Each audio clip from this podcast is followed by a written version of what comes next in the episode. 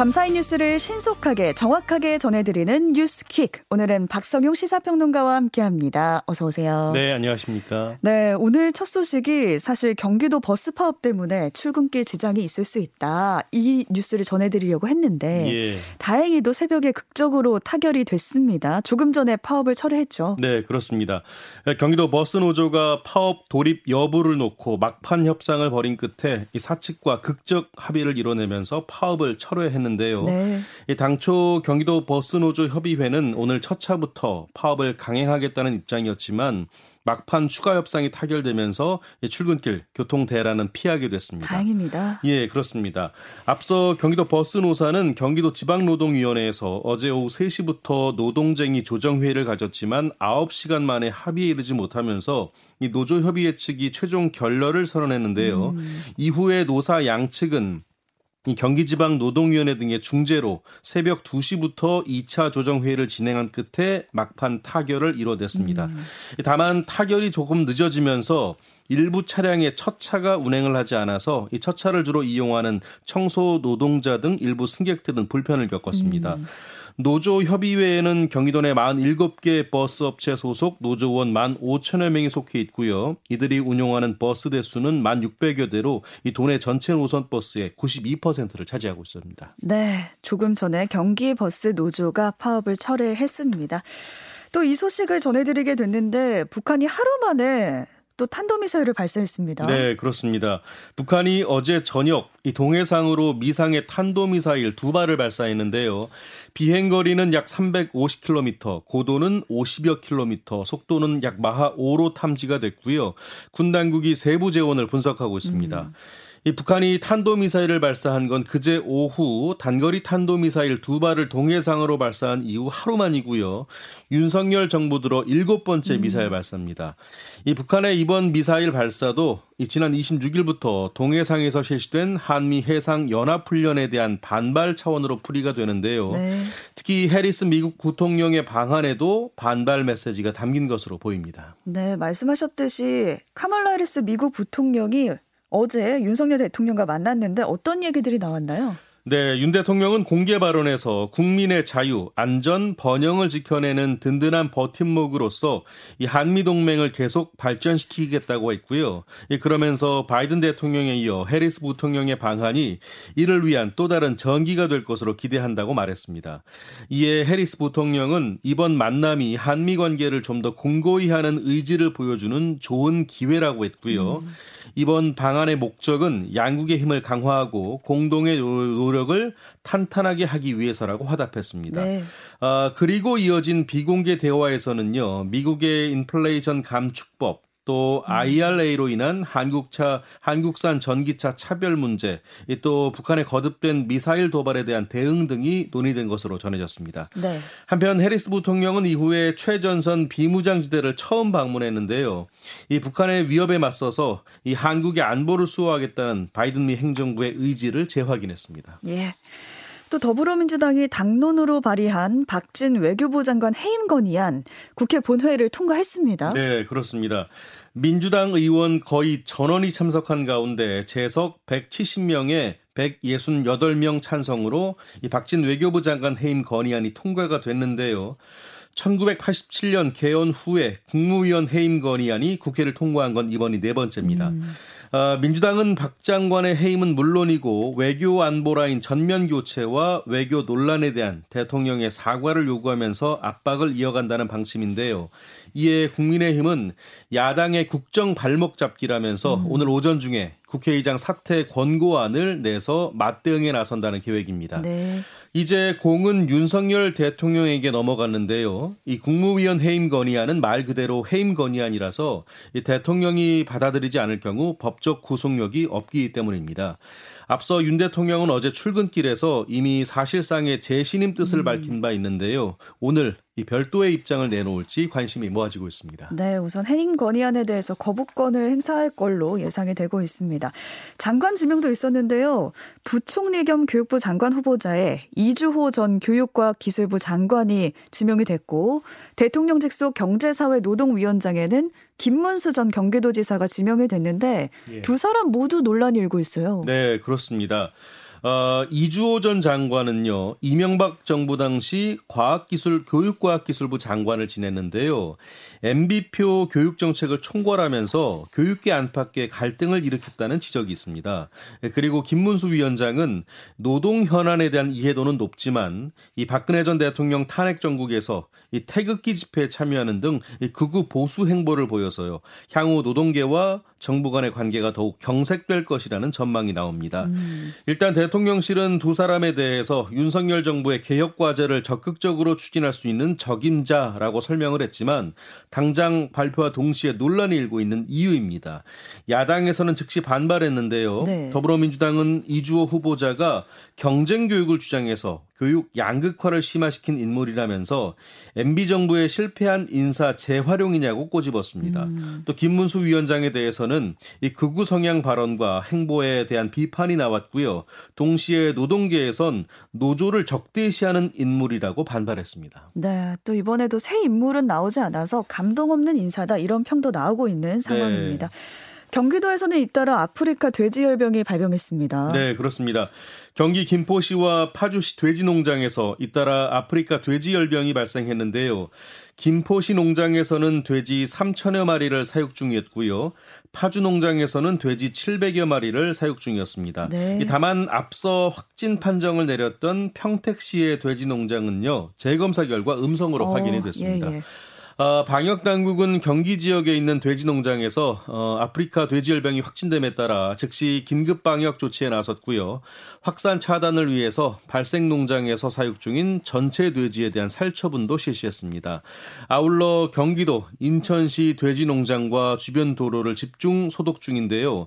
특히 김포, 파주, 강화, 고양, 양주, 연천과 동두천에 대해서는 소득을 한층 강화해서 실시하고 있습니다. 네. 정부가 재건축 부담금 합리화 방안을 발표했는데요. 부담금이 대폭 줄어들 걸로 보여서 어제 내내 보도가 많이 됐었거든요. 네, 어떤 내용인지 좀 설명해 주실까요? 네. 일단 재건축 부담금 제도는요. 이 재건축 사업을 거치면서 오른 개발 비용과 평균 집값 상승분을 뺀 초과 이익에 세금을 매겨서 환수하는 제도입니다. 네. 지난 2006년에 도입이 됐는데 이후 두 차례 유예되면서 아직 확정액이 부과된 단지는 없지만 이 전국 80여 개 단지에 예정액이 통보된 상태입니다. 음. 이 정부가 내놓은 방안에 따르면요. 부담금을 내지 않아도 되는 면제 기준이 초과이익 3천만 원 이하에서 1억 원 이하로 상향되고요. 음. 이 부담금을 매기는 초과이익 기준 구간도 2천만 원 단위에서 7천만 원 단위로 넓혀서 조정이 됩니다. 특히 초과 이익 산정 기준점은 이 재건축 추진위원회 승인일로부터 조합 인가일로 늦춰지고요. 음. 1주택 장기 보유자에게는 최대 50%의 추가 감면 혜택도 줍니다. 이에 따라 재건축으로 발생하는 초과 이익에 부과되는 재건축 부담금은 평균 절반 이상으로 크게 줄어들 전망입니다. 네. 다음 소식 보겠습니다. 택시 요금이 오른다 이 소식 많이들 들으셨을 텐데 네. 어제 서울시의 택시 요금 조정안이 시의회를 통과했습니다. 네, 그렇습니다. 택시의 기본 요금을 4,800원으로 올리고 심야 할증 탄력 요금제를 도입한다는 내용입니다. 아, 현재 자정부터 다음날 새벽 4시까지는 심야 할증 시간도 밤 10시로 앞당기고요. 승객이 몰리는 밤 11시부터 새벽 2시에는 이 할증률이 최대 40%로 높아져서 이 시간대 기본 요금은 현행 4,600원에서 5,300원까지 올라갑니다. 음. 요금 조정안은 다음 달 말에 열리는 물가대책심의위원회를 통과하면 최종 확정되는데요. 이 시행은 연말 또 기본요금 인상은 내년 2월이 될 전망입니다. 네, 관련해서 자세한 내용 2부에서 이준규 기자와 짚어보겠습니다. 정부가 보이스피싱 관련해서 대책도 내놨습니다. 네. 자, 먼저 대포폰 대량 개통 방지책으로 한 개 통신사당 3회선씩 총 150개 회선까지 개통할 수 있었는 것이 축소가 됐는데요. 네. 어, 전체 이동 통신사 대상 3회선까지 개통 가능하게 됐습니다. 또 금융, 공공기관 등이 발송한 문자에는 안심 마크가 표시가 돼서 다음 음. 달부터 적용이 되고요. 이 기간이 아닌 곳에서 온 문자는 그래서 쉽게 구분할 수 있게 됩니다. 또 현금 자동 인출기에서 카드나 통장을 사용하지 않고 이 계좌번호를 입력해서 송금하는 경우 입금 한도가 1회 100만 원에서 50만 원으로 축소되고요. 이 같은 방식으로 송금한 돈을 수취하는 경우에도 하루 300만 원 한도로 금액이 음. 제한됩니다. 네. 특히 이 문자에 금융 공공기관에서 발송이 되면은 안심 마크가 표시되는 거니까요. 앞으로는 네. 꼭 확인하셔야겠습니다. 그렇습니다. 네, 또 교육부는 교육 활동 침해 예방을 위한 대응 방안을 내놨는데요. 이 소식도 전해 주실까요? 네. 어, 교육 현장에서는 그동안 학생 개인의 인권을 보호하는 조치가 강화됐지만 이 교사의 지도 권한을 보장하는 조치가 미흡하다는 비판이 제기돼 왔는데요. 이 때문에 교사 개인의 권리가 침해되는 것은 물론이고요. 이 정상적인 교육 활동이 이루어지지 않아서 다른 학생들의 학습권이 침해된다는 지적이 있었습니다. 음. 이에 교육부가 심각한 교권 침해 상황이 발생하는 것을 막기 위해서요. 이 교원의 학생 생활지도 권한을 초중등교육법에 아예 명시하기로 했습니다. 아, 또 피해 교원에 대한 보호도 강화되는데요. 이 중대하고 긴급한 교육활동 침해 사안이 발생했을 경우 이 침해 학생에게 출석 정지 등의 조치를 해서 교원과 즉시 분리한다는 계획입니다. 음. 아, 그리고 교육활동 침해 학생에 대한 조치 사항을 학교 생활기록부에 기재하는 방안도 검토 중인데요. 이 다만 이는 학생에게 낙인 찍기가 될 수 있다는 우려가 있어서 자 공청회 등 충분한 의견을 수렴한 뒤에 결정한다는 방침입니다. 네. 또 신당역 스토킹 살해 사건 피의자 전주환이 1심에서 징역 9년을 선고받았는데요. 이번 선고는 불법 촬영 또 스토킹 혐의에 대한 부분만 다뤄진 거죠. 네, 그렇습니다. 어, 살인 혐의로 체포돼서 한 번 미뤄졌던 전주환의 이 불법 촬영과 스토킹 혐의 관련 재판이 열렸는데요. 이 재판은 피해자에 대한 애도와 위로를 전하는 것으로 시작이 됐습니다.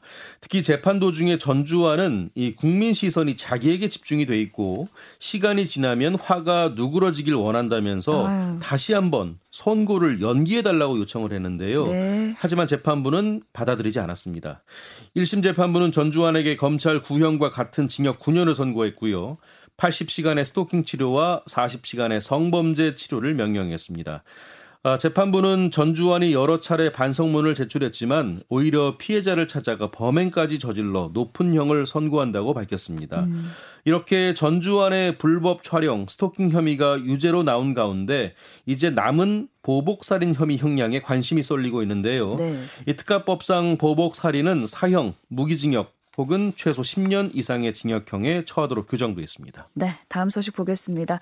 올해 65세 이상 고령 인구가 처음으로 900만 명을 넘어섰다고요? 네. 통계청이 2022년 고령자 통계를 발표했는데요. 올해 기준 65세 이상 고령 인구는 901만 8천 명, 사상 처음으로 900만 명을 돌파했습니다. 네. 그러니까 대한민국 전체 인구 가운데 17.5%가 고령자라는 음. 뜻입니다. 이 통계청은 3년 뒤인 2025년에 고령 인구 비중이 26.5%로 초고령 사회로 진입할 것으로 예상하고 있는데요. 이 고령 사회에서 초고령 사회로 도달 연수하는 연수는 7년으로 오스트리아 53년, 영국 50년, 미국 15년, 일본 10년에 비해 매우 빠른 속도입니다. 음. 이 가구주 연령이 50, 65세 이상인 고령자 가구는 519만 5천 가구로 전체 가구의 24% 정도인데요. 이 고령자 가구의 3분의 1을 넘는 187만 5천 가구는 또 1인 가구입니다. 네. 끝으로 짧게 한 소식만 더 보겠습니다. 네. 카리브해 섬나라 아이티에서 갱단의 폭력 행위가 계속 이어지고 있는데요. 사태가 심각해지니까 외교 당국이 현재 그 고, 교민들한테 철수할 것을 권고했습니다. 네, 그렇습니다. 이 카리브해 섬나라 아이티가 연료난으로 은행 업무나 응급 의료, 인터넷 통신 등 이 필수 서비스가 제한될 위기에 처해 있는데요. 특히 정부의 연료비 인상 방침에 대한 시민들의 반발 이후에 무장 갱단이 연일 거리로 나와서 소요 사태를 일으키고 있습니다. 음. 자, 관련해서 IT를 겸임국으로 둔 주 도미니카 한국 대사관은요. IT의 사회 혼란에 대해 심각하게 우려하고 있다면서 IT에 거주 중인 교민들께서는 상황이 진전될 때까지 음. 도미니카 공화국이나 IT와 가까운 이웃 나라로 철수해 달라고 권고했습니다. 네. 오늘 여기까지 살펴보겠습니다. 주말 잘 보내시고요. 월요일에 다시 뵙겠습니다. 박성용 시사평론가와 함께 했습니다. 고맙습니다. 고맙습니다.